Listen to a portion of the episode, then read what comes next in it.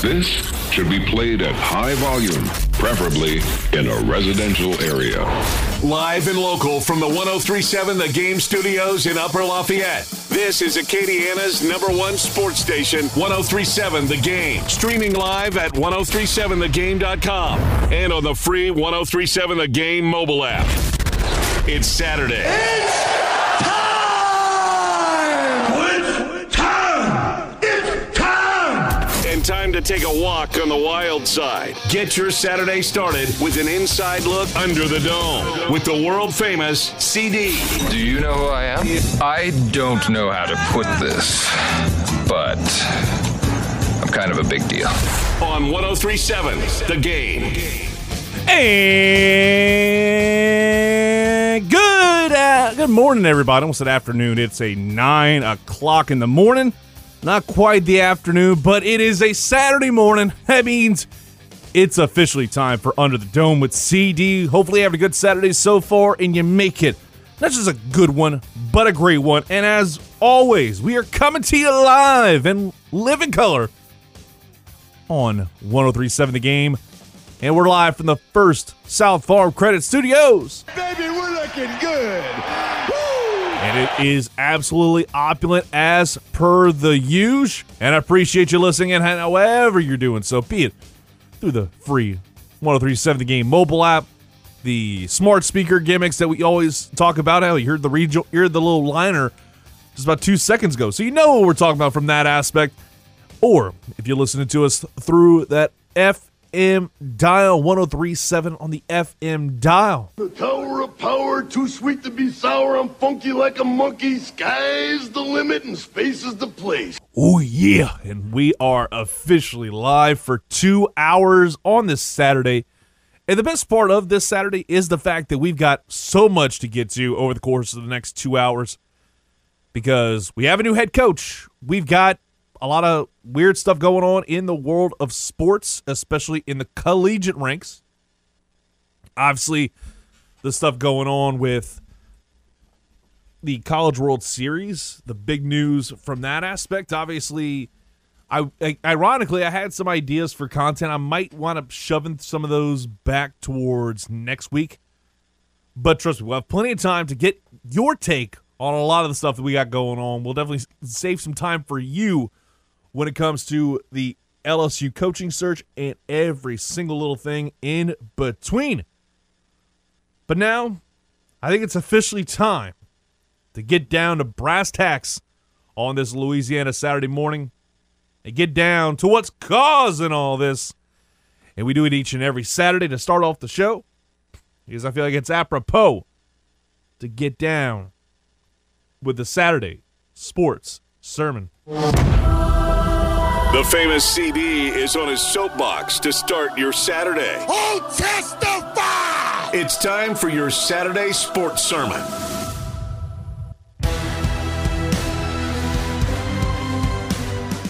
And the smoke came out of LSU a couple days ago because they have a new head coach. And it's the name we least expected in Jay Johnson. I had Mike Bianco, Tony Vitello, Cliff Godwin in that order as kind of leaders in the clubhouse because their SEC ties, and more importantly, probably having a little more endorsement of Skip Bertman and Paul Mainieri because it still has the good old boys network feel to it from the LSU baseball perspective. I've talked about that a lot. By the way, give me half credit here. I said by this time next Friday, we were going to be talking about LSU's new head coach. Maybe I shouldn't have said Mike Bianco, but you know, just give me a little half credit for that at least.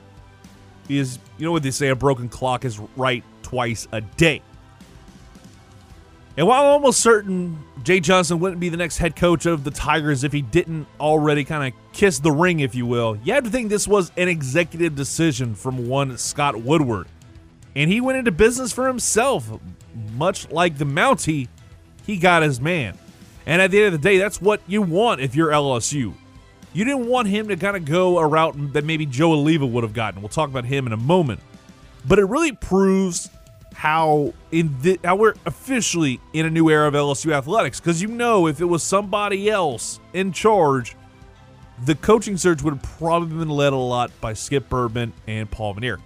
Not a knock against them, but I feel like you would have had a, you possibly could have had a retread because you would have settled for candidate X whenever you could have gotten candidate W or something like that. I'm just going off of different ideas because, you know, we've seen this issue pop up in the past with LSU. I think the only time they were able to nail it down right out the jump street was with everybody's favorite, Will Wade.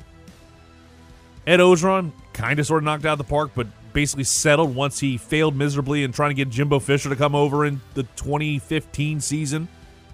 Then 2016 came around. He fired Les Miles midway through the season.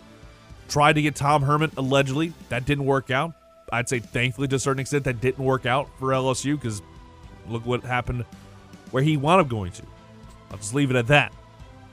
Then we have the whole Mainieri situation, and he retired. I guarantee you would have had probably a good old boy, and there would have been some ties somewhere else. And in my mind, one name I was kind of thinking about, and I got conversations with people about, is the fact that you have LSU. Like they probably would have gone to get somebody like Blake Dean if it was Joe Alleva running things. Because I guarantee you, it would have probably been retread city over there. With all due respect to Blake Dean, he would have been a major miss, and a lot of people would have been scratching their heads and probably asking for the head of Joe Alleva if they hadn't already. Because let's be honest, the coaching searches at LSU over the years with Alleva at the helm weren't necessarily great. But so far, in my mind, even though they haven't played a single game yet, he's two for two in getting really good coaches. And again, it's like I've said from like I said it from the beginning. I was to trust Scott Woodward no matter what. And he did it. He managed to get somebody who is really good. And we're not to talk about hypotheticals anymore on this show. We're to talk about what really is literal and factual about what Jay Johnson brings to the table. In case you don't know, this is your guy if you love Gorilla Ball. If you love the Gorilla Ball, the old LSU era, maybe not necessarily the quality, the quantity of home runs, but in terms of getting runs on the board, getting consistent hitting, this is your king. Just this past season, just using last season as a reference tool, led the country in runs and hits, was the best amongst Power 5 programs in batting average and slugging percentage, and is coming off of a 40 win season and a second trip to Omaha in the last six seasons since he took over the job over in Tucson. And that first College World Series trip got started in a place not too far from the first South Farm Credit Studios. In case you forgot, he led the Wildcats in the Lafayette Regional back in 2016. That was his first year as the head honcho.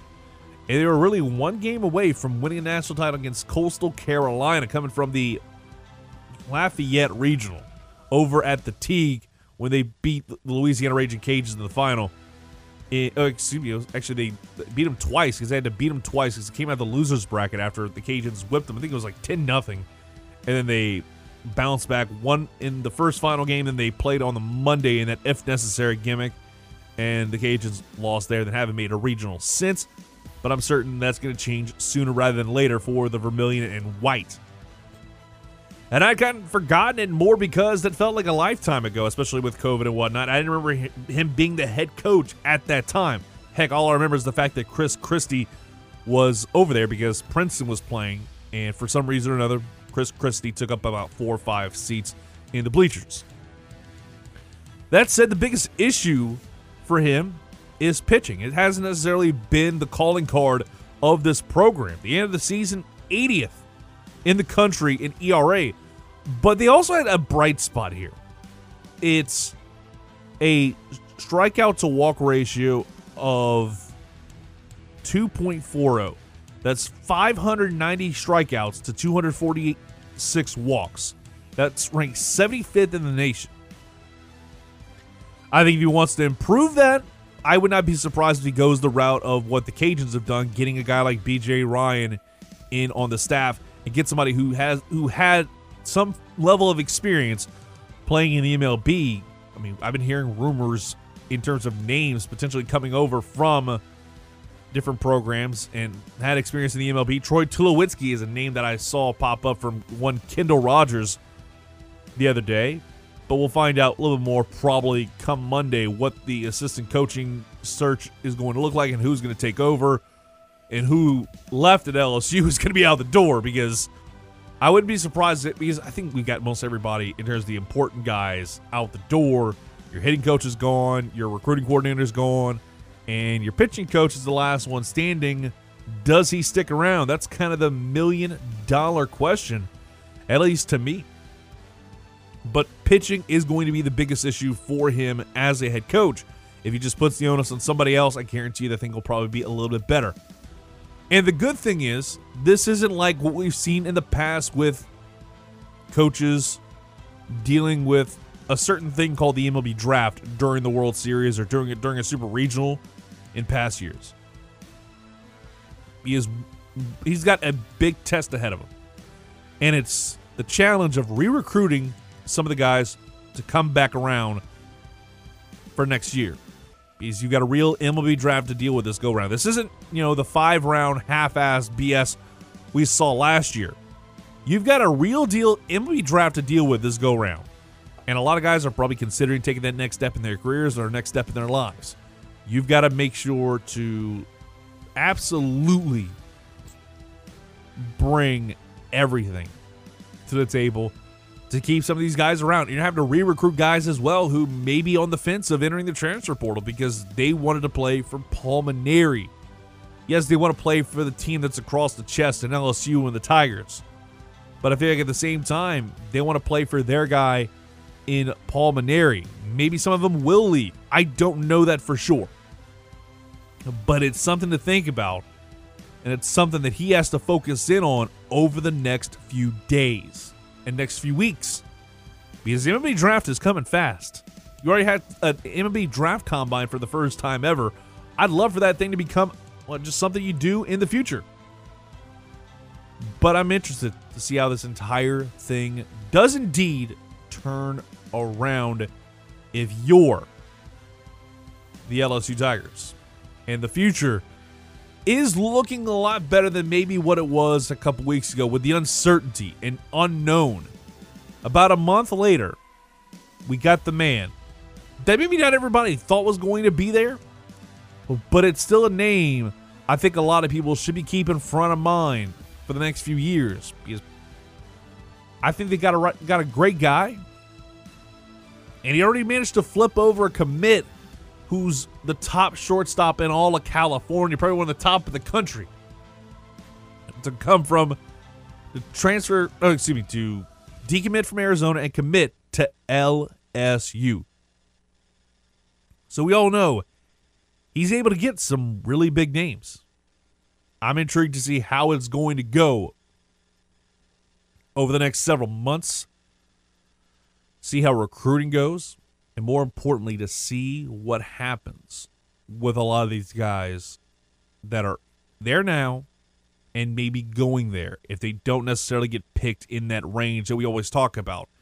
I think it's what the ninth, tenth round is kind of that, that sweet spot where either they're going to take the opportunity or they're just going to come back for another year. There's a lot of questions. There's a lot of just uncertainty about where this thing goes. But I think we're a lot more confident in the future of LSU baseball than maybe we were a week ago when I was here on the show saying by this time next Monday, or uh, next Friday, I should say, we were going to have a new head coach at LSU. And I'm hopeful this is the right guy. Because if it's not, it's not going to look good on the resume for one. Scott Woodward, the athletic director for LSU, is absolutely going to be getting a lot of hate, a lot of heat from people because of the fact that if you fall short on this, what's the next part that you're going to fall well short on? It's a justifiable question. In my mind, I'm sure a lot of people's minds. That's why, if you have the time, get in on the conversation 337 706 0111. 337 706 0111. Hopefully, you have a great Saturday morning. It's Under the Dome with CD. We'll take a quick timeout. We'll keep the conversation going a little bit on college baseball, but more along the lines of what's going on. And last night, a wild College World Series Friday that started off wacky and then took a turn I think many people were kind of mixed about. We'll talk about that next. You're listening to Under the Dome with CD right here on Acadiana Sports Station 1037 The Game and 1037thegame.com.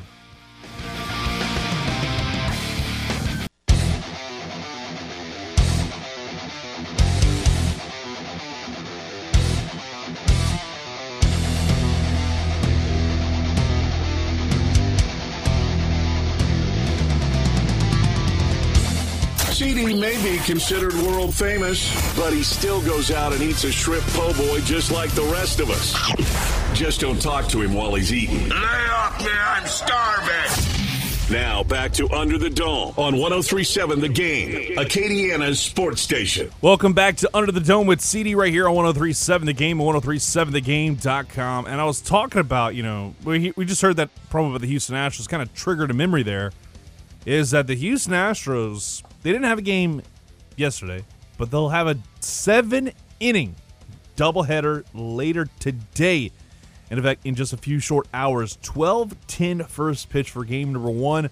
5 10 is going to be your scheduled first pitch for game numero dos. So you got that going on on a Louisiana Saturday. You know, it's a doubleheader, double the pleasure, double the fun, and you'll hear it all right here on 1037 The game. The Astros are looking to get wins number 12 and 13. More importantly, get to unlucky 13. You set a new franchise record 13 straight wins which if it happens, that will be absolutely massive. If you're a fan of the Astros, make sure you listen in later today, right here on 1037 The to hear one of the hottest teams in all of baseball try and go for number 12. And if they win, they get to number 13. If they sweep the doubleheader, number 13, baby. That's exactly what you've been waiting for. Hopefully, the day off didn't hurt them not one bit. I believe Framber is supposed to start game one. They probably are more a TBD for game number two. Let me see. I just got my Stathead newsletter, which is really cool, by the way.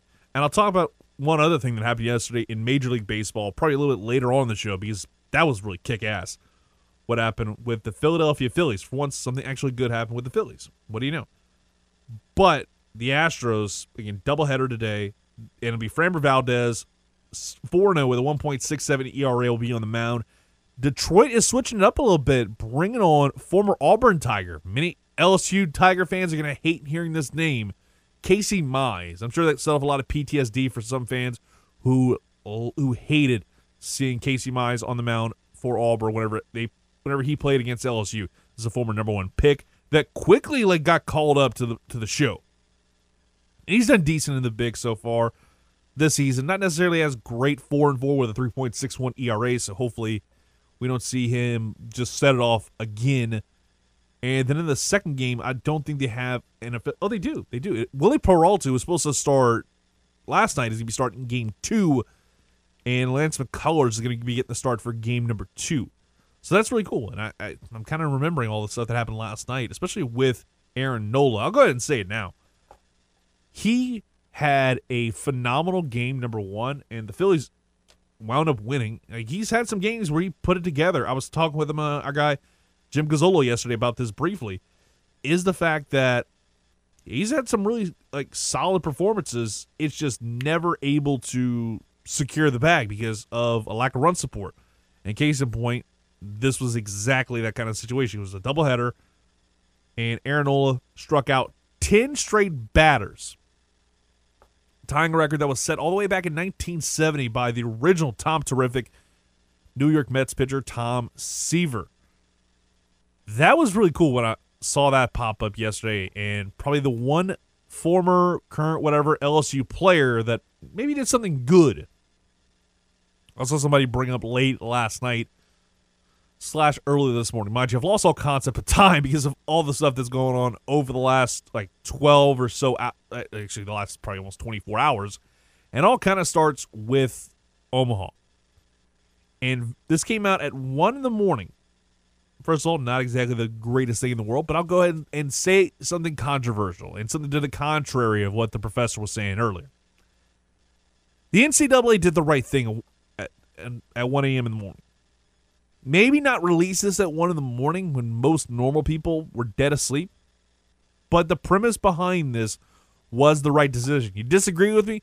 The 1037 game hotline is wide open. 337 706 0111. 337 706 0111. Yes, I understand the optics aren't great when it comes right down to it. I understand. It sucks for the players. It sucks for the opponent in Vanderbilt that probably wanted didn't want to go to the finals this way. But it needed to happen because first of all, that team was already down to 13 players. We'll get to that number in a minute. And they already burnt a couple of the pitchers they already had in yesterday's game against Vanderbilt. That puts another team that puts the other team at a clear disadvantage or advantage if you're Vanderbilt. You you have a clear advantage because you're going to wind up throwing out one of your aces, be it Kumar Rocker, Jack Leiter, and you can very well just beat them down. And then, you know, what happens if even more positive COVID cases pop up from the NC State side to where they can't field a team? I guarantee you they're not going to wait 10 days to go ahead and play that best out of three. And that's more on the doomsday scenario if somehow, someway they won on Friday afternoon. Don't forget, NC State was undefeated going into this game, so if they won, they would advance automatically to the finals. Because again, everything the NCAA has done has been under a model of we are going to get to the end of the road no matter how much we have to sacrifice. Look at what happened with the Sun Belt title game as a prime example. That didn't happen when it should have because of COVID 19 tests. I understand the why. Shouldn't have happened that way. I understand. I, Again, I understand why they did it. Wasn't a fan of that. VCU got taken out, got booted out of the NCAA tournament because of COVID t- cases in basketball back in March. Understood that. That was the right thing to do because the same thing happened with the LHSA back in December when Carencro and there's a handful of other teams too, but Carencro played a team was supposed to play a team in the first round that came down with with the COVID. That team got out. Carencro advanced to the next round, and next thing you know, they won a state championship. I'm not going to put an asterisk on that. I'm going to say you played under the rules that you were in, set in because of unusual circumstances. It was unusual year. It's a COVID year, but at the same time, it's still a championship. And as a proud alum, I'm going to take that. And it's again, it sucks for the players. And probably would have been a, a doomsday scenario if NC State had won on Friday afternoon, but the decision was made and it was the right call. It was I I cannot say that enough. It was the right call.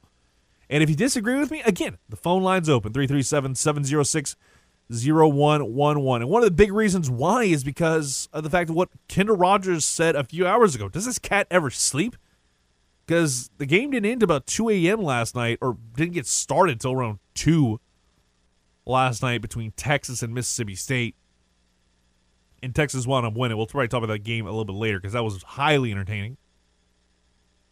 But apparently, because they had two unvaccinated players test positive for COVID this week, it prompted the NCAA to test the entire roster, including vaccinated players, and four positive tests came from that round of testing, which prompted the no contest ruling. Now, there's no word if maybe all those guys were vaccinated or what have you. He's God only knows.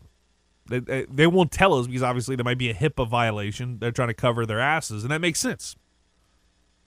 But just based off of what that says, and all four of the positive tests were individuals in the dugout for Friday's game against Vanderbilt. So it makes sense. So think about it. Basic math tells me that of the 13 players that were on the field yesterday, and you have four testing positive for COVID, they're out. That would leave you with nine players on your roster. Nine freaking players. And the NCAA did the right thing here. If one person got injured during that Vandy game or something happened, if it was played today, they'd have to forfeit due to not having enough players they headed into it with a bare minimum players you can have to play a baseball game. And even if you like, if you somehow win that, then you're even more at a disadvantage because now you're basically going to be burning somebody's arm like clean off if you're a pitcher. Is that guy's got, probably going to have to play nine innings of or 27 innings potentially of baseball over the course of three days. That's going to kill a pitcher's arm, and you can't necessarily guarantee that the NCAA is going to go ahead and let this thing sit back and then push it back a few days to make sure they can reach that threshold. That's not going to happen. Get that out your minds. So I'm almost certain no one wanted this to happen because it's an unfair advantage for Vanderbilt, and Vanderbilt probably didn't even want to deal with this. I understand Vandy's probably a clear advantage in this because Jack Leiter will be starting game one and get a couple extra days rest while Texas and Mississippi State play tonight to determine who moves on. I understand all that. But I'm telling you, this was the right decision. Because the NCAA, at the end of the day, it was always going to reach the logical endpoint. It was always going to reach its end game of getting to the finish line at the desired time. It didn't matter what they did. Yes, again, it sucks for the players, but it's all about getting to that finish line if you're any league. I guarantee you the NBA did the same thing essentially. Don't forget, I mean, somehow, some way, Chris Paul comes down with COVID, and the Suns already swept in the Western Conference semi, so they had plenty of time to make sure everybody was tested, everybody came out clean on the other side, and then you go back in action, and the Suns take a 2 0 lead, and then Chris Paul comes back. And boy, oh boy, that was maybe not, maybe he was suffering for some of the after effects of COVID and came back a little bit too early. At least this is something I think we all noticed. But the College World Series has been insane, and it'll reach that end game early next week. If it's going to be three games, if it's going to be two games, that's to be seen. That's to be to be determined. And honestly, even though I said from jump that I wanted Vandy to win the title, I'd kind of love to see Texas win it all, though. And it's more because the last few games I've watched with Texas have been wildly entertaining. Hell, you had during last night's contest, you had just a bizarre series of events with pitching falling apart a little bit, and then they wound up the Mississippi State tied it up five five, and then similar things happened with Texas on the offensive side of the ball. They like the Hispanic Titanic, which may be a top tier name, and this guy definitely deserves a statue or something. And I was like, holy hell, when I saw that last night. This cat absolutely rocked it to another level. The Hispanic Titanic for the Texas Longhorns. And just the name alone is phenomenal. And I talk about Ivan Melendez. He absolutely went ballistic on a ball, sent it like all the way down the line. In fact, Texas's president, uh, uh, one of my friends sent me this, and I loved it, is the fact that Jay Hartzell, the president of Texas, saying can I rename a building Melendez Hall? Hell yeah. If this dude keeps crushing home runs, give it to him. You just figure out a way to do it. Hell, I mean, with the NIL now, you probably want to pulling it off. So give me that. I would love to see that kind of setup. And, you know, something people kind of forget about is the fact that, you know, we nearly ran into this exact same issue back in January heading into the national title game because don't forget Ohio State wound up having a couple co- a few COVID cases, but the fact they were able to get to the end of the road and get to this point was I think more because of the fact that you have way I mean way more players playing for Ohio State football than you would for baseball teams because it's about a 20 something man roster. It's a lot like basketball if one person gets sick, you got to put everybody else in contact tracing due to COVID. You probably are going to be able to put together a team for the next two weeks, more likely than not, unless somehow, some way, all these guys didn't test positive or something, or there was a false positive or whatever. I mean, we saw it so much in the NFL. I mean, you had the Denver Broncos infamous game where they literally had no quarterbacks available, and somehow, some way, they got that game played on Sunday. I don't know how, I don't know why, but they did it. It may have been a completely unfair advantage, and maybe the league should have thought about things a little bit more, but you know that's just the way it is And the biggest thing for me is you weren't going to get this date pushed down the road. I think that's a big reason why we got to this point.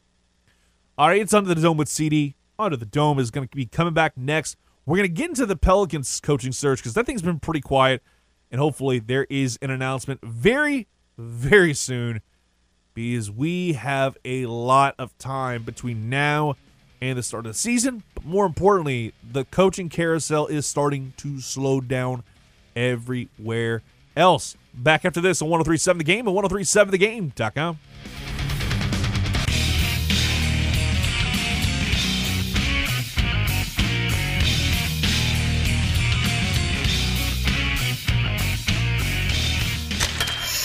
the preps to the pros and everywhere in between. I give it a uh, a ten, a ten. Let's get back under the dome with the world famous CD on Acadiana's sports station 1037 The Game. Welcome back to Under the Dome with CD 337 706 0111 337 706 0111. If you want to get in on the conversation, we got some time to talk about the New Orleans Pelicans, but if you want to kind of shift the conversation a little bit more towards what's going on with LSU or whatever, we got plenty of time to jump in on that right here on 1037 The Game. Appreciate you listening in. Hope you're having a great Saturday morning. And there's a lot of rain. Apparently, there was a lot of flooding at in Detroit this morning. And Dusty Baker is actually saying that Comerica Park is soaked right now. It's coming from guys like Chandler Rome and Brian McTaggart saying that some pipes burst even. And Dusty Baker saying, I mean, apparently Comerica Field is soaked all over the place. And Dusty Baker said during the Zoom call earlier today, or just it's going on right now. I should say earlier today. It's nine o'clock in the morning. But he's saying, "Hey man, we just put our flippers on and adjust. The field's wet, everything's wet." I I'm like, hell yeah, that's that's what I'm talking about. Just don't care what else is going on. Let's get this game in. And again, I understand why everything happened with the NC2A and the 17 doubleheaders are weird as all get out. Hopefully, it's one of the few times. This is why I love the fact that the Astros have a retractable roof. This is why every single team in the league should have it. Like I, I'm going to continue to say that till it actually happens. That baseball has to deal with the elements, and yes, I understand the elements are sometimes you know rain. Even in the case of Colorado, the the Astros played in Colorado and it was snowing during mid during a midday game. Completely understand what's going on there. But that was just not a great look. But hopefully, you know, we don't see too many more of these. Because obviously the Astros do play at home after this series against the Baltimore Orioles. Again, the Astros have every chance to wind up getting their like obliterating their win streak if they can take this doubleheader later today. But I want to give you some information about some other stuff we got going on inside our clubhouse at 1037thegame.com because it's about damn time you get in on the action at 1037thegame.com. It's free to enter, and more importantly, it's free to join. You won't be spammed with a ton of emails, don't you worry. And guess what? You get the opportunity to win some phenomenal stuff, like a $50 gift certificate to Half Shell Oyster House. But you can only win by joining 1037 The Game and the clubhouse today at 1037thegame.com. Once again, a $50 gift certificate to Half Shell Oyster House. You're the rejoin earlier by me and Po' Boys. And trust me, after the show last Saturday, I wound up getting a Po' Boy, and it was fantastic. And you go to Half Shell Oyster House, you get some fantastic, dare I say, phenomenal seafood in your life. So we got that going for us, which is pretty darn nice. Meanwhile, the New Orleans Pelicans, the coaching search continues to just be a thing that happens. But things need to kind of hurry up a little bit in my mind.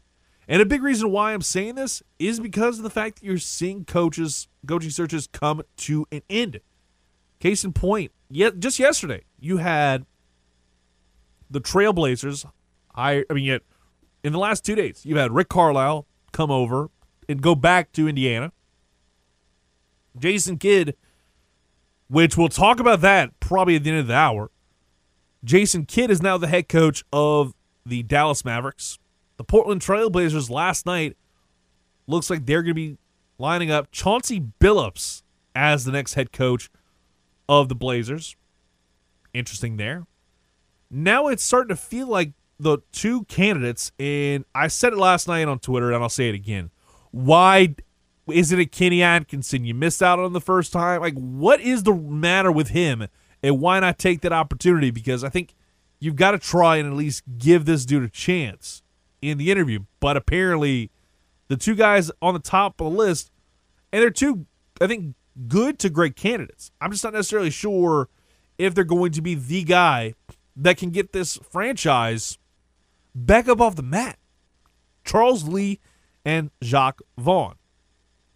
I don't I don't have all my notes about them in front of me, but I think I'd much rather Jacque Vaughn over Charles Lee. Mind you, again, I'd take Kenny Atkinson over both of them. And it makes me wonder, like, why wasn't he ever considered for that job? Why wasn't he ever? I, I I'm still blown away that it was there. And, you know, Jacque Vaughn, I think if they get him for the Nets, that'd be a huge get for them. And I love how Sully, the Cajuns, one of the Cajuns' SIDs, he put out saying Becky Hammonds, you got to call line one. I'd love that, but she's not answering that call. Number one, and number two, like she's hundred percent going to be taking over the job at San Antonio whenever Pop retires. When that happens, I can guarantee you that's exactly what where that thing's going to go but it's been 20 minutes 20 it's been 12 months excuse me almost 12 months since they fired alvin gentry and since i said on this show that they should have hired him after they fired alvin gentry. Like live as it happened they announced that they were firing alvin gentry here on the show. I said immediately give me kenny atkinson. I think he's the guy that got, the rug cut out from underneath him a little bit too early.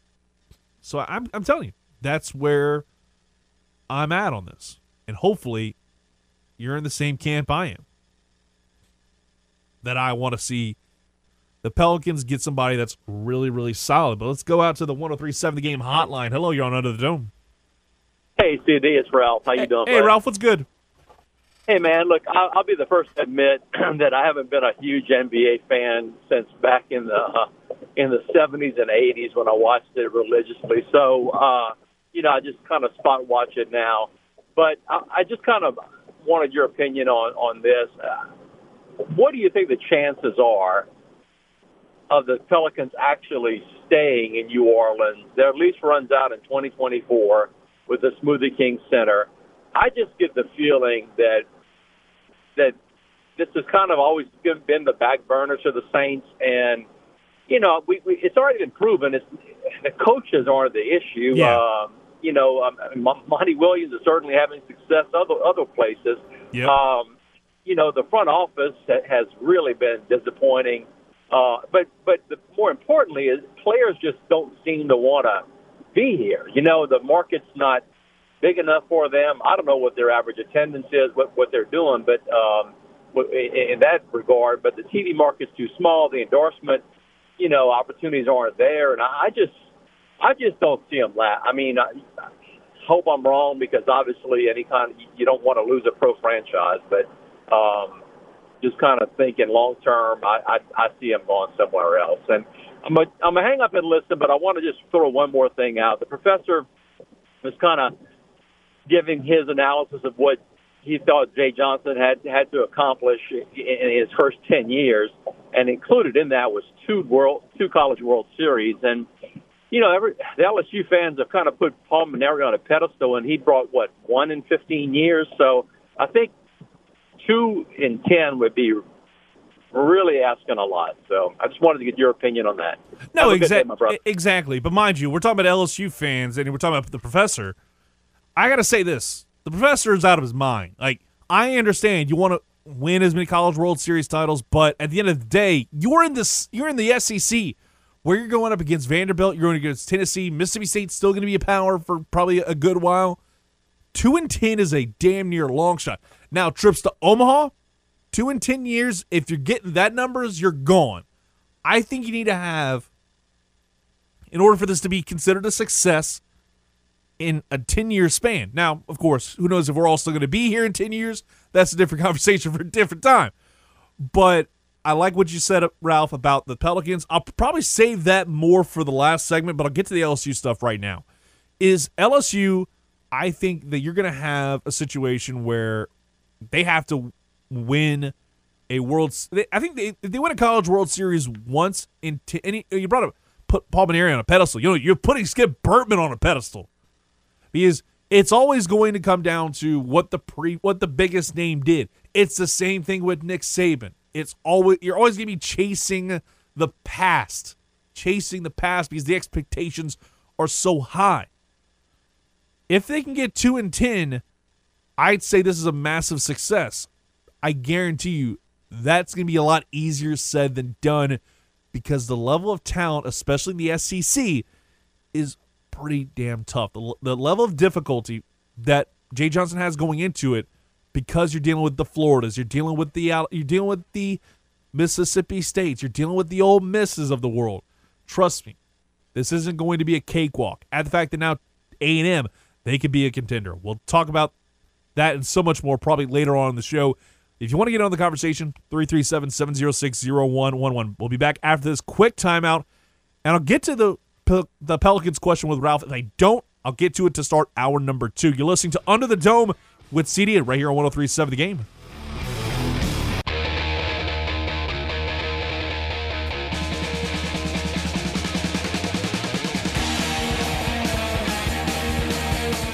Even in these trying times, the world famous CD follows the simple words of Matthew McConaughey. You just gotta keep living, man. L I V I N. So let's kick back and enjoy Under the Dome on 1037 The Game. It'd be a lot cooler if you did. It certainly would be a lot cooler if you did just keep listening to Under the Dome with CD. Hour number one, we're starting to wrap it up. I'm going to get to Ralph's question about the New Orleans Pelicans to start off hour number two because I want to kind of make sure I got all my, uh, some of my facts straight with this because I've talked about this before. I think that the New Orleans Pelicans probably in the next like 10 years or so, they're going to be moving on. In fact, I talked about it last week on the show. I talked about it brief. I talked about a lot to open up the show. Is that I, I, because there's so much bad going on with this franchise. You got to think that this could very well just snowball into a complete and utter disaster. And it's just because of the fact that this franchise just continues to have moments where they fall well short of a mark that's been established by a fan base that wants to see nothing but the best. And that's a great thing to hear.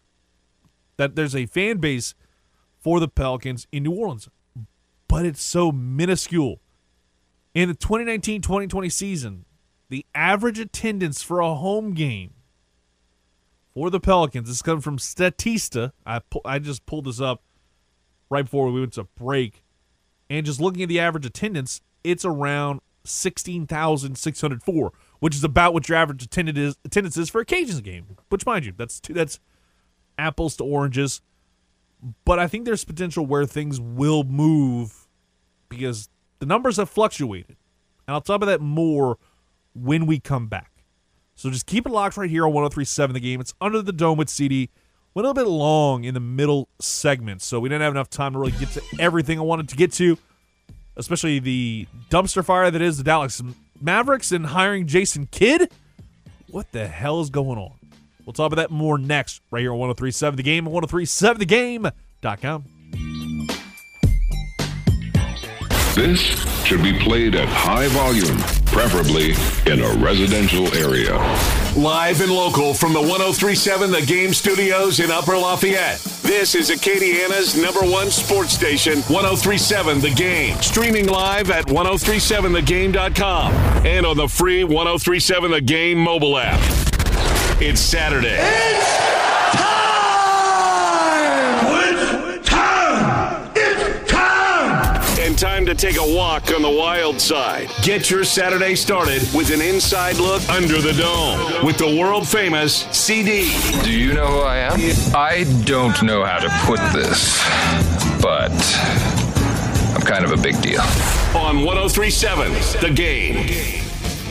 And welcome everyone. Hour number two of two of Under the Dome with CD. And we are still coming to you live from the First South Farm Credit Studios. Hear this worldwide. And of course, we appreciate you listening in, however you're doing so, be it through that FM dial. He is the tower power. He is too sweet to be sour. He is the rap master. There is no other. There is no equal. The man.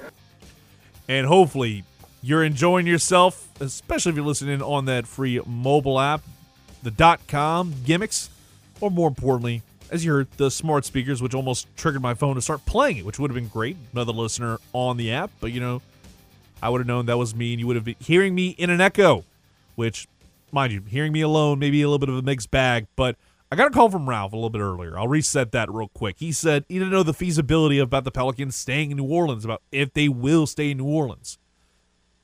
I'll add this caveat to the to this question: is that there's a really good fan base here. It's a die-hard fan base, but is it enough to truly justify keeping a franchise around? If you're Gail Benson, I think Gail keeps this place keeps it around because he can renew the lease at any time. I wouldn't be surprised if she does so.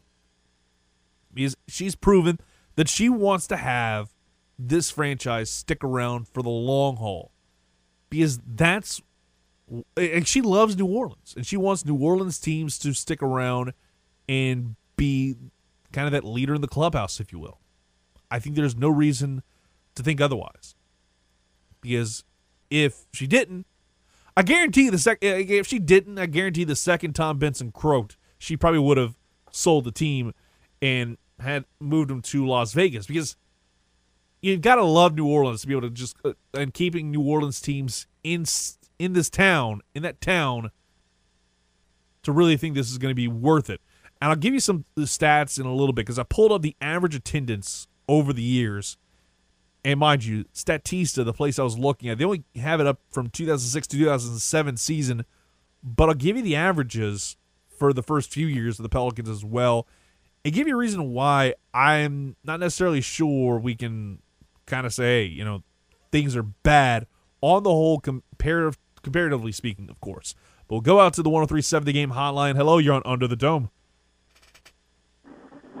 Yeah, I think the Pelicans can make money and stay around, but it's going to be imperative that Bill Benson hires a GM. that Yeah. David Griffin's not the guy. Just let me say that. I Oh, no, I'm with you. I'm with you. They've made numerous mistakes in management over the years, and that's the problem. I mean, you've had Chris Paul, you have Anthony Davis, you've got Zion now. You've had the players in the nucleus to be not maybe a title winner, but a contender. But management has never done a good job of surrounding those guys with players. And until they get solid management in, I think that's the issue. I mean, you got to realize David Griffin was out of out of the NBA. He was doing analyst Yeah. work. And he was hired. Yep. And his only claim of fame is, you know, being a part of LeBron's championships. I mean, there's a lot of GMs who could tie this up to LeBron, you know.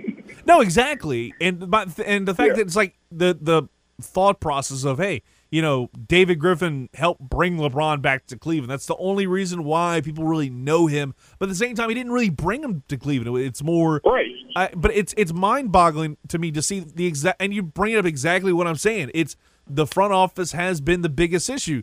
But at the same time, you're saying not a title contender. I'll, I'll add an asterisk there. I'll get your thoughts on this.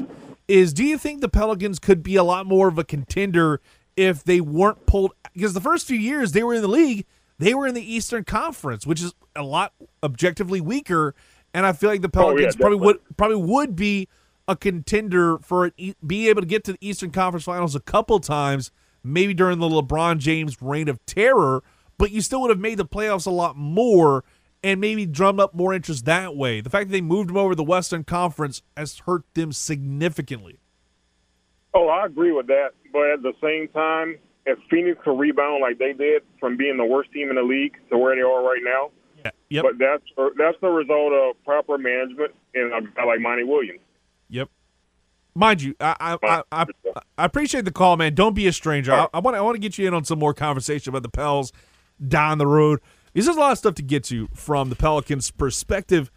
But what I'm saying is, I think the fact that you're in the Western Conference, it's hurting you because now you're having to pretty much every single night play a lot of really bad teams, play a lot of really good teams, and you're kind of like that that bottom half of the of the conference. That means more likely than not, you aren't getting into the playoffs. And if you're not Golden State, if you're not the Lakers, now if you're not the Suns, and mind you, I think the Suns a little bit more beneficial for this year than anything. And I've always said this, and I'm going to stick to my guns on saying that I think Monty Williams was let go at the right time from the New Orleans Pelicans because he wasn't getting anywhere with that team. And I've said this before, and it's a conspiracy theory that I still have. The fact that we have the like Anthony Davis was the face of the franchise. I guarantee you he had every bit of clout because if he did if it was going to be either him or me type thing. And either he goes or I go. Now, mind you, he left a few years later once he realized Alvin Gentry and his Warriors light style wasn't going to be good for him. And of course, LeBron James does his thing and, no, and everybody turns the other eye.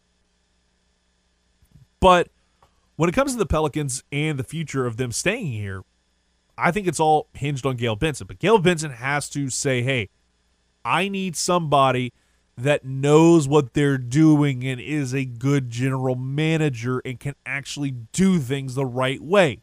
Not just get, uh, like, let's be honest. David Griffin, Stan Van Gundy, both of these guys before they took over their jobs were guys that were doing analyst work on the four letter network. I understand that they seem to be smart guys in the sense of they know they know basketball, but brother, that's not going to get you anywhere. That is not going to solve your issues. The biggest thing that you need to solve is get your front office, get your blink together, find somebody that can actually be a halfway decent general manager and know how to build this team and get the right players instead of going ahead. I mean, mind you, you had to trade off Jrue Holiday anyways. That was going to be an inevitability, but you traded him off for spare parts and some of those didn't even work all that well. You had to rely on Zion Williamson to pick up the slack. Steven Adams, maybe maybe the better part of this offseason, this bleep show of an offseason. The Pelicans are a mess from top to bottom. I can understand that. And you look at the numbers. The Pelicans' attendance over the years has waned a lot. I mean, just looking at the way the history of the Smoothie King Center has been over the years, formerly the New Orleans Arena.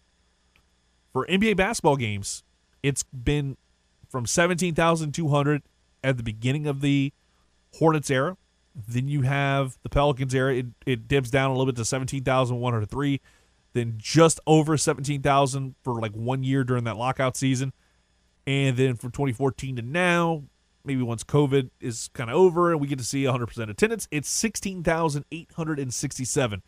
So you can remain profitable under those numbers, but you're going to be well below like that average in terms of your attendance. And I'll throw these numbers out here real quick. Your first year, the Pelicans were 15,650 average attendance in 2004, 14,332. And the OKC year, which we can kind of push away because that was the 05 06 season, and you had 14,221. And after that, you had a peak of 17,833 in the year they came back to New Orleans in 06 07. That was a playoff year, if I'm not mistaken. 17,833. That was pretty much standing room only with that with the attendance numbers they had at the time. After that, they've ranged from 14 to 16,000. Yep, you heard me right. The highest they've ever had is 16,505. They still are drawing since 2014. They've largely been drawing a packed house. 16,000 average. Of course, there's some games that are less than others, more or less, all that stuff. There's a lot of like variables. But if you're able to have that kind of attendance over the years at Smoothie King Center, and Gail Benson looks at that and looks at the numbers and says, hey, we're still drawing a really good number. We're going to go ahead and extend that lease. I would not be surprised one bit that we see that announcement. We see them stick around for a few more years. Now, if Zion Williamson's gone when it's all said and done, this is going to be a situation where Gail Benson has to really consider cutting her losses. I think that's something you're going to been having to deal with for years. But now more than ever, 2021 is a huge prove it year. The 2021 2022 season is a prove it year for this franchise, for a lot of people, namely one, you know, David Griffin. Can he prove he can get a competent head coach that isn't a jabroni? Jacque Vaughn, I think they'd be a great pick. Mind you, I think there's a lot of other people that I'd much rather want. Kenny Atkinson being one of them.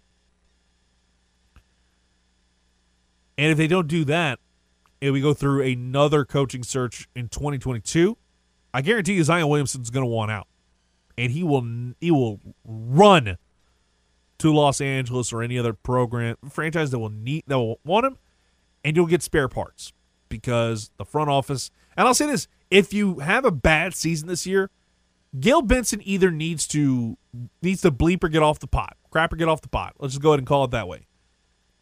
She needs to make the decision. Either she's going to fire David Griffin or sell the team. Because if she keeps David Griffin around, this team falls below the mark of being a team that is in the play-in tournament. Then there's a lot of questions about this future of this franchise. Because I guarantee you, Zion Williamson doesn't want to be part of a losing team year in and year out. Doesn't want to be part of jabronis. He'd probably much rather go play for the New York Knicks in Madison Square Garden, where more often than not they could fall apart at any given moment. He'd probably much rather play for the Brooklyn Nets and with a super team like KD, Harden, and Kyrie Irving, which would be a great thing for his future because he'd win a championship and his legacy would be there. He'd probably much rather play for the Lakers or anybody else. But this franchise with the like the Pel- this future of this Pelicans franchise hinges on this season. And it feels like I'm getting tired of saying it. It's the most important offseason in the franchise's history. We say it with the Saints this year. This is the most important offseason. He's got to determine who's going to take over for the for Drew Brees when it's all said and done. The Pelicans have to make uh, some real tough decisions and figure out who the right person is to fit this job, not just get the fifth or sixth choice. Go try and get your first damn choice. You, the time's running out on the coaching carousel. Thankfully, you were able to avoid Jason Kidd for the second straight season. Thank God for that.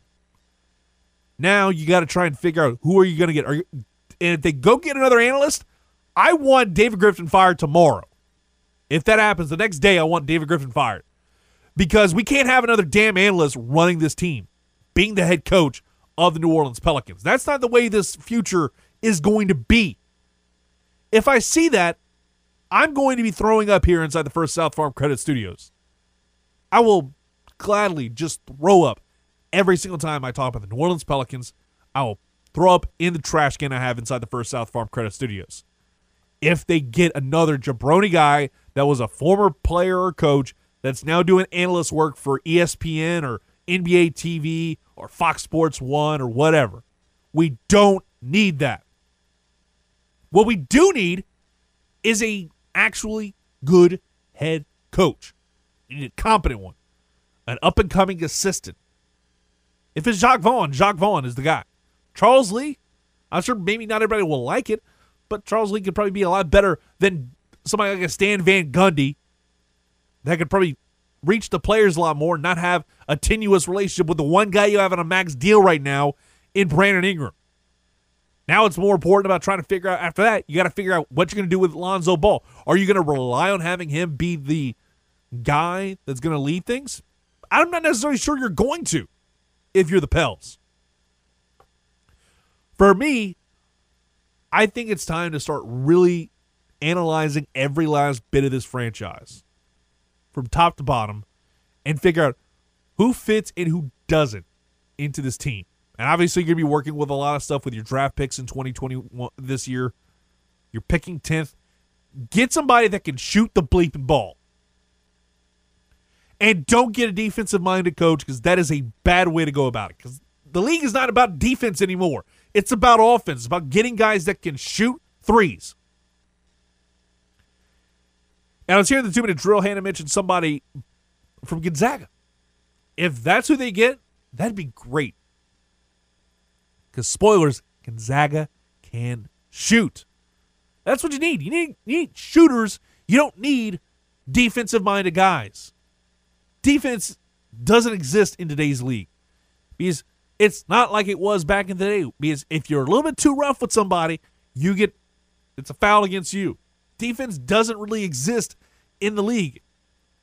Just saying. All right, it's under the dome with CD. We're gonna take a quick timeout. We'll be back with more. You're listening to Under the Dome. We got more coming your way next. We're here on 1037 The Game, 1037thegame.com.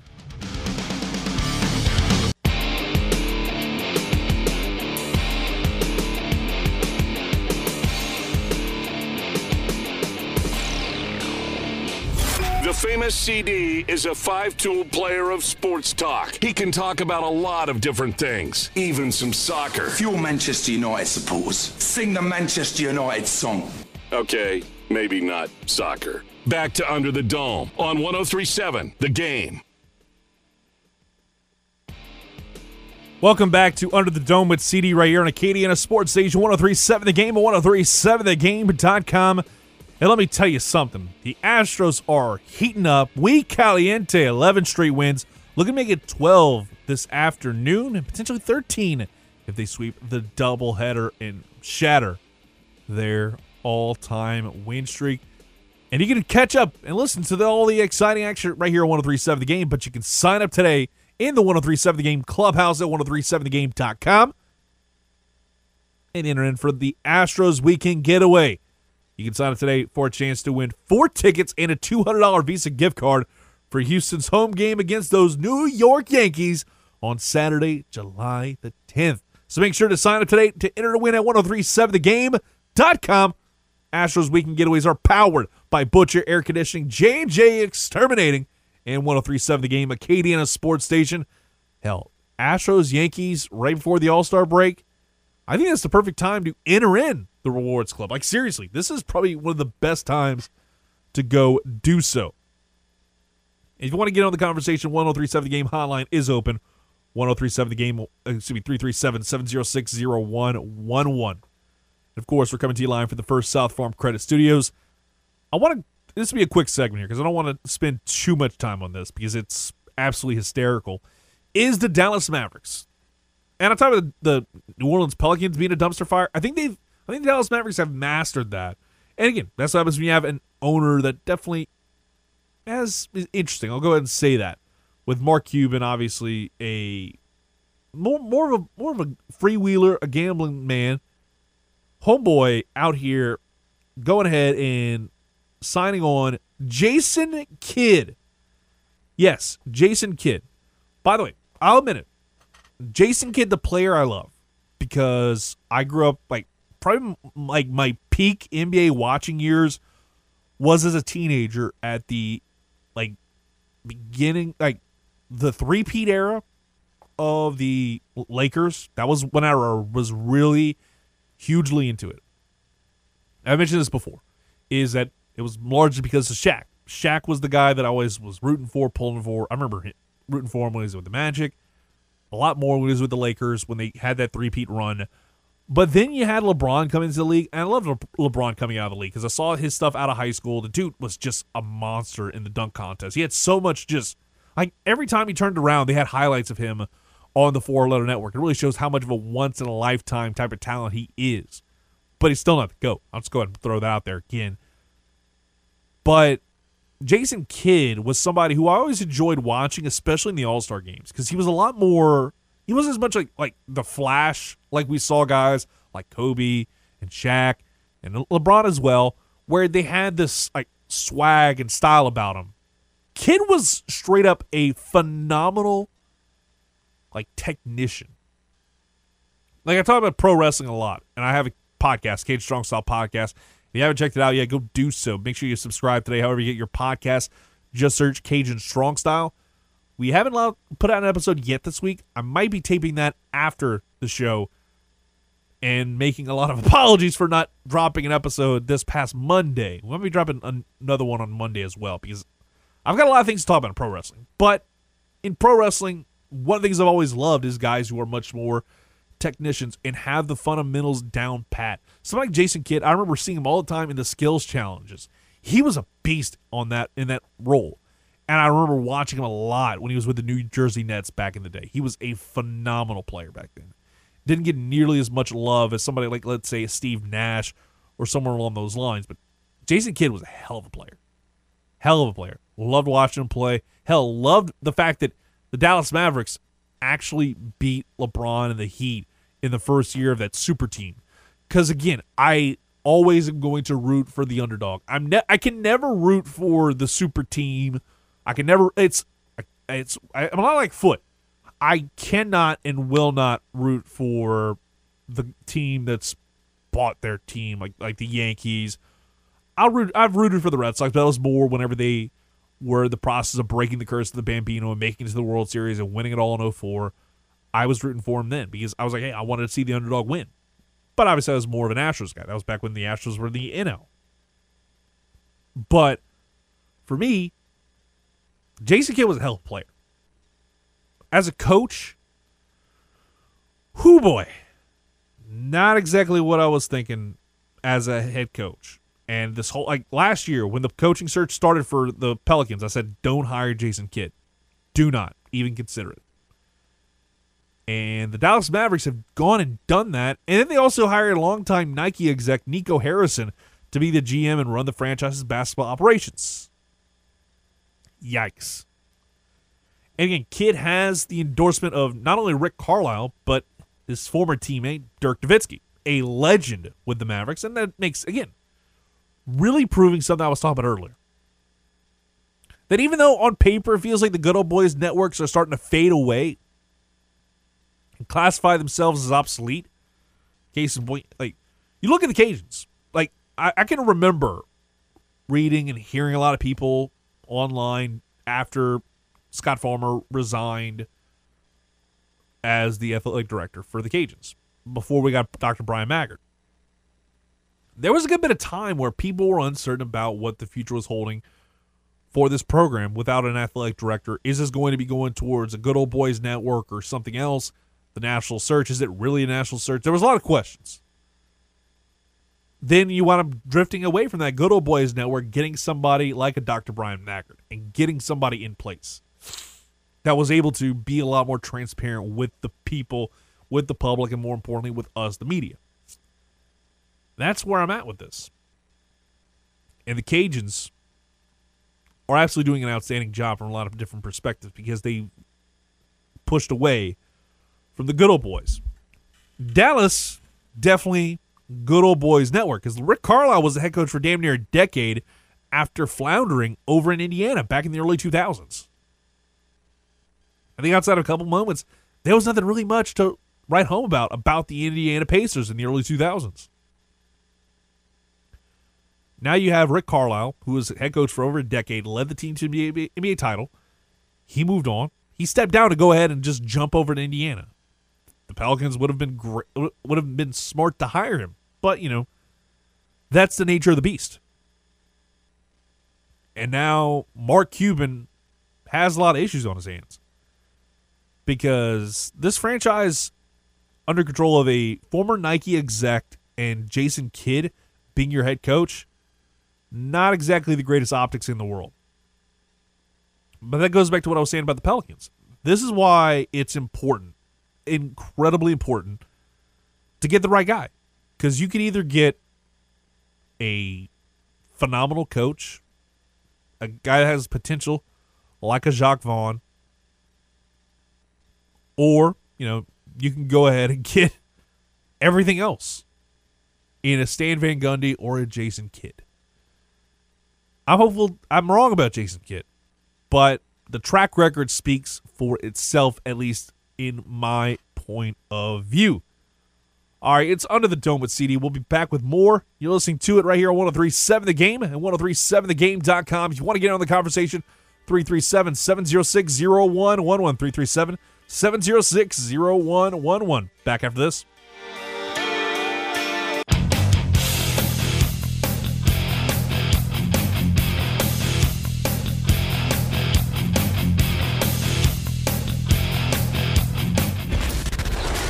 Numbers don't lie because when you listen to Under the Dome with CD, your knowledge of sports increases by 141 and two thirds percent. And they spell disaster for you as sacrifice. Now let's get back to the genetic freak of sports talk on Acadiana's sports station 1037 The Game. Welcome back to Under the Dome with CD right here on 1037 The Game and 1037thegame.com. You're surely the famous CD. Get your weekend started off right. And I'll mention it again because, well, in case you didn't know, last night Astros was postponed due to weather, and it's practically flooded over in the Motor City. You think it's just here floods? No, in Detroit Rock City, it is a little flooded. The apparently some pipes burst, and who boy, it's not a great look. And apparently, it is absolutely soaking there, according to Dusty Baker. He said this in a press conference that happened earlier today. In fact, I saw the starting lineup. I'll run that down for you right now. And I'll talk about some stuff going on in the MLB. More importantly, about those Houston Astros because they've been absolutely looking great. But you'll hear all the action right here on 1037 the game. 12 10 is going to be first pitch for game one. Game two is going to be set for 5 10. And Romy dropped the, and not Jim Rome, who had the smack off. And by the way, I'll, I'll give you the lineup in a second. But if you listen to the smack off yesterday, I'll I'll say this. I think Brad and Corona deserved it after I listened to his clip. But I think Vic and NoCal deserves a lot of love because I felt like he got hosed pretty damn good by Jim Rome and the smack off yesterday. Smack off 27. It was a really good one. I was able to listen to a good bit of it. Missed like probably much of the last hour. Was busy getting everything ready for Jordy Holtberg. And if you know how much that is, it's a it's a lot. So I had to kind of get down to business from that perspective. Now let's get to Chandler Rome, who we've had on this show before, who've had, had on on a lot of these different programs that we have here on 103.7 The Game. And the Astros will be starting off, lead, batting leadoff is Jose Altuve, who I think he was originally supposed to have a day off either today, either yesterday or the day before. I don't remember. I don't remember to be honest with you. But Altuve was going to have a day off. I think it might have been Thursday but he had a day off. Now it's going to be Altuve, Michael Brantley batting second, Gurriel batting third, Yordan Alvarez batting fourth. Love that idea. You've got Carlos Correa batting fifth, batting sixth is going to be Kyle Tucker, Robel Garcia, who's been looking good lately. I'm going to say that Robel Garcia has been pretty good as well. It's him and like Toro have been guys who just rotate in and out of that lineup and they work really well. Then you've got Chas McCormick batting eighth. Shout out to Chas McCormick too. He has been absolutely a surprise at this point in the season. He's been like a guy that popped up, I think, off the minor league rosters and just has never really left. He's all of a sudden just hitting the ball really well, getting a lot of home runs. He's been a surprise for this team, and that's a great thing to see. Then you got Castro. He'll be batting ninth. Obviously, Valdez is be starting game one. Game two is going to be the return of the Mac Colors, or the McCullers Jr., he'll be in action for Houston later on today. But when it comes to the Astros, I like a lot of what I've seen from them as of late. There's been a lot of positives for them. I think the biggest thing for me is I mean, during this win streak has obviously been the hitting. I believe it was after the Orioles series wrapped up. Somebody said they had a plus 60 run differential. One of the most dominant teams offensively in a 10 game win streak since I think like the 1970s. That speaks to how impressive what they've done has been. And it's not just because of the hitting. It's because the fact they're able to stop other teams from getting it done. I know I know they just play the Orioles, who are complete dumpster fire. In fact, if I'm not mistaken, I think they're like like 20 games back in the AL East. Which really speaks to how crappy they are. They're 21 and a half games back. The AL is very much a top heavy league between the Rays, the Red Sox, the White Sox, the Astros. Even, even the A's are starting to drift down towards the median, which I am so freaking glad about, by the way. Because the Astros were gladly like just right behind the A's for about a week as this win streak was starting.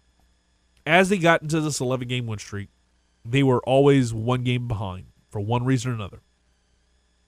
Then we get to the White Sox series, and they open up a can of whoop ass on them, on, on the White Sox, and they're able to take control of the AL West. Mind you, the Astros are to have to play the A's, I believe, in the next couple weeks. It might be after, yeah, I think it's after the All Star break.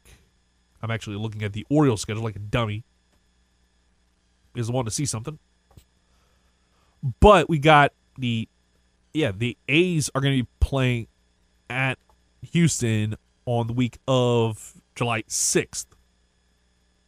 So basically after your last day off before the All-Star break, you got to play the A's at home, then you host the Yankees. Before that, you travel to take on the Indians on 4th of July weekend at a four-game set after you play the Orioles yet again, which, my God, I, I love to play the Orioles. If what I see every single night is you open up a can of whoop ass on them.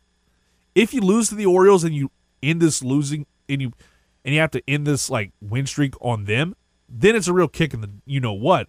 But if you're able to head into this series against the Cleveland Indians, and Cleveland does Cleveland very much feels like the major league team, quite literally, and they've just been an absolute mess. You could very well be heading into this with a 17 game win streak. Now, of course, it's July. Anything can happen once you get into the postseason. But I got to think this is probably the most impressive part of this Astros team has been this stretch. And a lot of it, it's because of your starting pitching. It's been phenomenal. You're not having to rely nearly as much on your bullpen like you do like you did early on.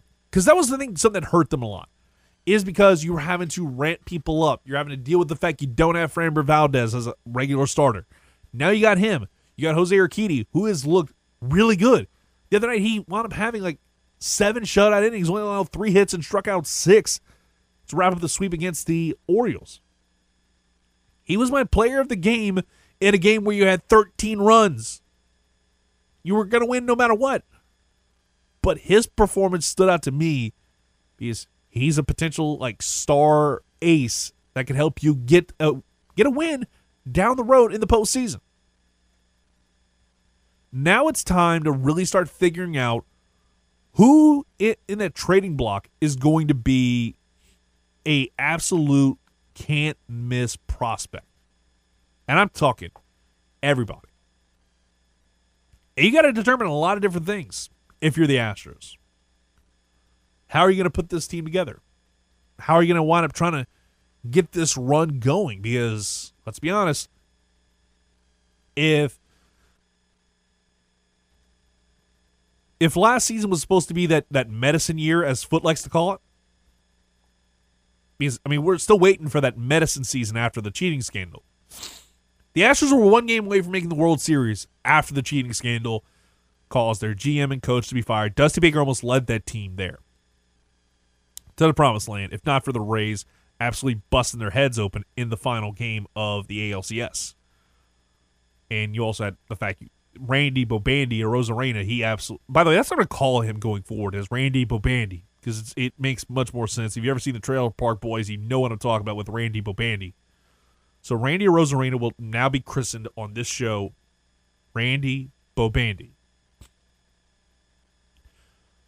But this Astros team, to a certain extent, on paper, heading into the season, wasn't supposed to be in this situation. A lot of people counted them out and had the um, uh, Oakland A's coming out of that division as the leaders in the clubhouse. Fast forward to now, I'm loving this setup because now you have everything going for you. You've proven this like wacky six man rotation is absolutely perfect. And I'm intrigued to see how it's going to go for the Astros going forward because there's a lot of questions surrounding how does everything turn out in the not too distant future for the Astros. because like I talked about a lot after the season ended last year. It felt like that was kind of your last hurrah to a certain extent, especially with Justin Verlander, because Justin Verlander feels like, and again, he can say all he wants that he's gonna like come back, but until I actually see it, I don't believe it, and I don't think he'll ever put on the Astros uniform again. I think he's gonna go somewhere else. I hope I'm wrong there, but it feels like it's highly unlikely. It will see him move on to somewhere else and try and have one last run. At least it's just the way I see things. But if you want to call up 337 706 0111, we got a little bit of time here. Obviously, we can talk about the new head coach for LSU. I think the LSU coaching search was done really well. Felt like things were very close to the vest, and everything felt like what we were getting from guys like Glenn Guilbeau were dead on balls accurate. He was able to handle things with a plum. It's not because I feel like now in the world of journalism or lack thereof, in the case of social media and people like a Are You Serious Sports, maybe are almost wanting to be. I don't know they they get their sources right a lot on the football front, but sometimes it just feels like there's a case of like being right versus being first. I'm not saying them in particular or that group and Are You Serious Sports, but some to akin to that. It feels like to a certain extent it's always being right, being first versus being right. And Glenn Guilbeau crushed it, saying that you know Jay Johnson was one of the three finalists, and he wound up being the guy that took it all. Which, if you looked at the flight tracking stuff, like I did just randomly, I think like Tuesday night, and I saw that that day they made a trip up to Phoenix. And Phoenix is about an hour drive from Tucson, but I'm almost certain that Jay Johnson had a private meeting with them somewhere in Phoenix for about two for about a few hours. And then they parted ways, had a deal in place, and now Jay Johnson is your new head coach at LSU. I'm almost certain that's what that's what's happened. Then we get to what's happening with some of the coaches. I heard Troy Tulowitzki was a name that was bantied about. I'd be interested to see if that happens because if that if you get him, that's huge. Hell of a hitting coach. Now it's all with the pitching coach. Do you keep Alan Dunn if you're Jay Johnson? Because Alan Dunn's the one guy really left noteworthy on that coaching staff, and he's a pretty decent pitch coach. Some people give him grief for some of the injuries, but I think that's just a fact. That's just the nature of the sport now. And I'm looking forward to seeing how this whole thing does indeed go. But there's a lot more to it than just what I'm saying. I think there's going to be some guys they have ready to go. And by the way, again, if you haven't checked out the 1037 The Game Clubhouse yet, make sure you go do so today. We got all kinds of great stuff up for grabs, including a $100 Google Play gift card. Yes, you're right. If you have an Android phone, you know about the Google Play Store. You can use this today to buy apps, games, music, movies, books. Who knows what else you can wind up getting? Tons of stuff. Even, you know, I think you can use that for microtransactions. I've talked about this, talked about this before. If you got a little one that loves him some Fortnite, this is a heck of a way to get some V Bucks, at least from what I can remember. I haven't played that in years, but I'm almost certain people will know what I'm talking about. And I'm sure parents who have kids who play that game on their phone, I'm almost certain they know where I'm going at with this. Or any other games that have microtransactions, I think this will get you in the right direction. So make sure you sign up today at 1037thegame.com and join the 1037 The Game Clubhouse. It's free to enter, free to join. You won't be spammed with a bunch of emails. And I'm about to wrap up this segment, and then we'll have one final take and lead you right into Astros baseball around 11:35 pregame, 12:10 first pitch. We'll be back after this on 1037 The Game and 1037thegame.com.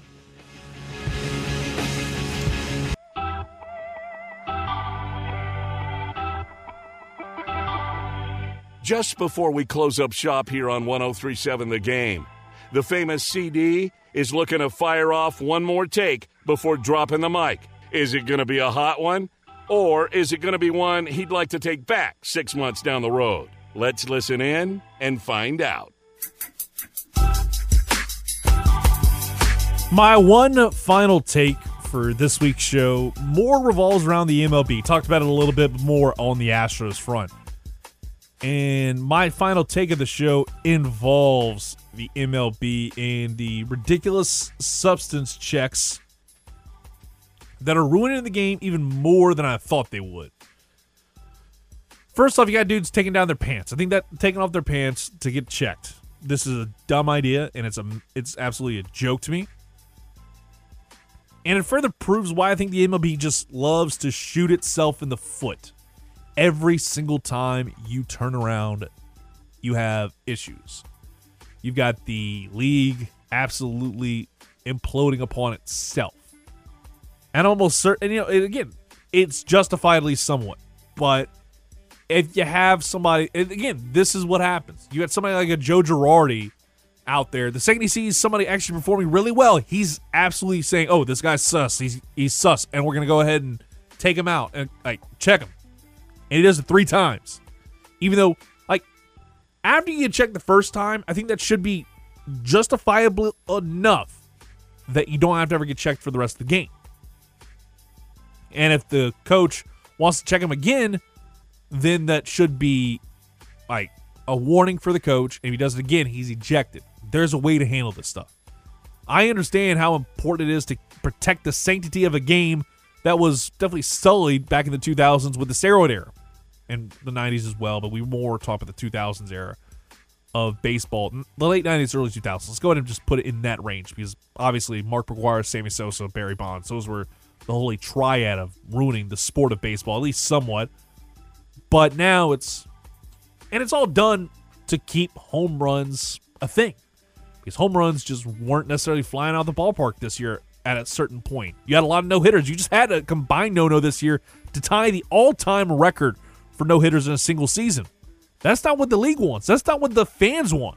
The fans want to see dingers. And they've been getting dingers. And they've been getting big plays and really highly entertaining ball games. But when it comes to handling certain things in the league, namely a guy like Gerrit Cole, who has thankfully just been not necessarily great with the Yankees, which as an Astros fan and as a person who hates the Yankees, gotta love it. You love to see it. Now, we're at the point where we're going to make these very tough decisions. And the and this MLB needs to make a decision and they're in the camp of we're making the right decision for our players, for our fans. But at the end of the day, I'm almost certain probably most of your fans aren't necessarily huge on the idea. But that's going to about do it for today's show. Appreciate everybody for listening in and everybody who called in on the show this week. We'll be back next week. Same bad time, same bad channel. I love the fact that like now I'm hoping for the foreseeable future this show does not get bumped around, messed with, preempted outside of maybe a couple times a year. It will be able to have under the dome with CD each and every Saturday from 9 to 11, starting your weekend off on the right foot. As we approach football season, trust me, I'll say this before we get out of here. I had an idea for this week's show that got scrapped because of all the news about Jay Johnson, Pelicans coaching search, all that. I'm going to rehash it next week if more breaking news doesn't happen about LSU or the Pelicans or the Saints. I've got some ideas I'm saving for next week, more on the football front, because now that the calendar's starting to flip over to July, we're talking a lot more football going forward. So you've been listening to Under the Dome with CD right here on 1037 The Game and 1037thegame.com. Peace. Hey, Clavis! Wake up! The show's over. Oh, yeah! Kick it!